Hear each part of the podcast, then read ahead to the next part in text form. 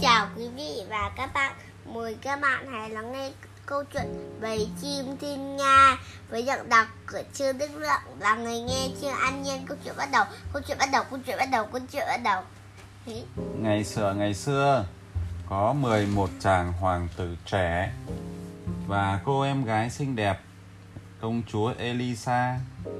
Vua cha của họ sau khi quá vợ đã tục huyền với một người phụ nữ độc ác. Mụ chẳng tốn mấy thời gian để đuổi Elisa ra khỏi cung điện, rồi mụ dùng phép thuật để biến các chàng trai của nàng thành một đàn thiên ngai trắng bay đi.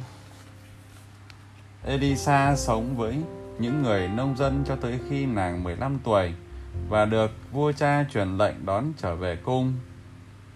Tuy nhiên, khi chưa kịp gặp lại cha mình, nàng đã bị mẹ mẹ kế bôi đầy bụt vào mặt và quần áo lại còn bị làm rối tung tóc lên tới mức nhà vua chẳng hề nhận ra con gái mình và ngài đã lệnh cho người hầu đưa nàng ra khỏi cung điện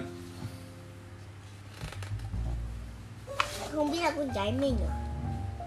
tại sao ờ, nhà vua lại không nhận ra con gái nhỉ Bởi vì là, là bôi bẩn lên váy của cô nàng không rồi là làm rối tung tóc của cô nàng. Đúng rồi. Sau một hồi lang thang qua các khu rừng và đầm lầy, cuối cùng Elisa cũng ra đến bờ biển. Vào lúc hoàng hôn, 11 con thiên ngai trắng lộng lẫy bay xuống bãi biển và khi những tia nắng cuối cùng biến mất, đàn thiên nga biến thành các anh trai của nàng. Ngay lập tức, các hoàng tử trẻ nhận ra em gái của mình và họ chạy tới chỗ nàng. Thật vui và xúc động làm sao. Họ hỏi nàng Em có muốn sống cùng các anh ở phía bên kia bờ biển không? Có chứ ạ. À?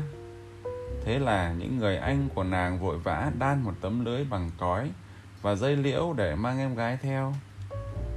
Lúc mặt trời mọc, họ lại biến thành đàn thiên nga bay đi, mò quắp chặt lấy tấm lưới mà Elisa đang ngồi.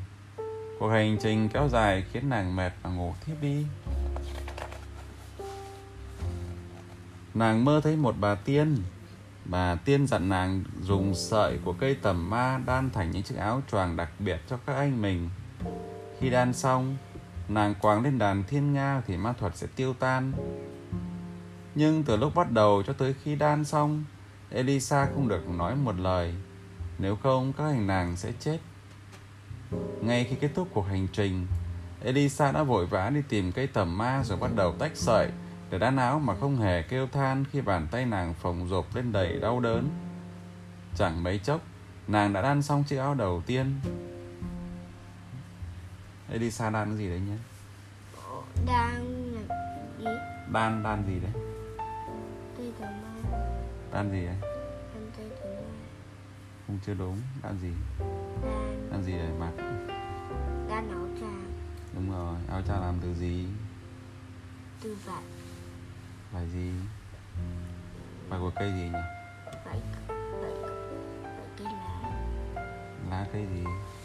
là cây su Cây gì? Cây tầm gì? cây tờ ma Đúng rồi Đan áo Làm từ vải cây tầm ma một một buổi sáng khi Elisa đang ngồi trên tảng đá đan chiếc áo thứ hai thì có một nhóm thợ săn do nhà vua trị vì xứ này dẫn đầu đi ngang qua. Ngay khi nhìn thấy Elisa, nhà vua đem lòng yêu mến và ngỏ ý muốn mời nàng về cung. Nàng gật đầu chấp thuận. Chỉ vài ngày sau, đám cưới được tổ chức. Cuộc sống bình yên ở cung điện không hề làm giảm đi tình yêu của Elisa dành cho các anh trai của mình. Vì vậy, Đêm nào nàng cũng vào rừng để thu lượm cây tầm ma về và ngồi tách sợi đan áo. Một số cận thần đã phát hiện ra thói quen bất thường của hoàng hậu và nghi ngờ nàng là phù thủy. Họ bèn tâu với nhà vua về việc này. Để xua tan mọi nghi ngờ và những lời đồn thổi về hoàng hậu. Và một đêm, nhà vua đã bí mật bám theo gót nàng, tận mắt chứng kiến nàng đi một mình vào rừng. Cuối cùng nhà vua cũng tin nàng là phù thủy. Ngài miễn cưỡng ra lệnh tống giam nàng vào ngực cho người chờ ngày xét xử. Tuy nhiên, Elisa đáng thương vẫn được phép mang theo những chiếc áo đã đan cùng với sợi cây tầm ma. Vì vậy, ngay cả trong ngục tối, nàng vẫn biệt mài đan áo cho các người anh của mình. sao? Elisa bị ờ, làm sao đi con? Muốn à, nâng dỡ đây Elisa bị làm sao? Bị bị giam đâu nhỉ? Bị giam vào tù. Vào ngục ngục lý do bị giam là gì? Tại sao lại bị giam? Bởi vì là Alisa rất là vì nhà vua tưởng Elisa là ai nhỉ? Phù thủy. Đúng rồi là phù thủy.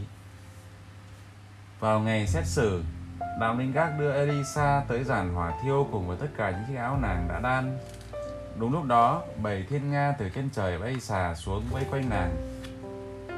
Ngay lập tức Elisa tung những chiếc áo về phía đàn thiên nga và trước sự ngạc nhiên của mọi người bảy chim thiên nga hóa thành 11 chàng hoàng tử khôi ngô tuấn tú bùa phép ma thuật đã bị phá bỏ Cuối cùng, Elisa đã có thể giải thích với mọi người. Ngài hiểu ra và xin nàng tha thứ. Tất cả mọi người hò reo vỗ tay, cảm phục trái tim thánh thiện và lòng dũng cảm của nàng. Từ đó trở đi, Elisa cùng nhà vua và 11 chàng hoàng tử sống hạnh phúc bên nhau mãi, mãi mãi, mãi, mãi. mãi. Câu chuyện đến đây là hết. Xin cảm ơn quý vị và các bạn đã chú ý lắng nghe.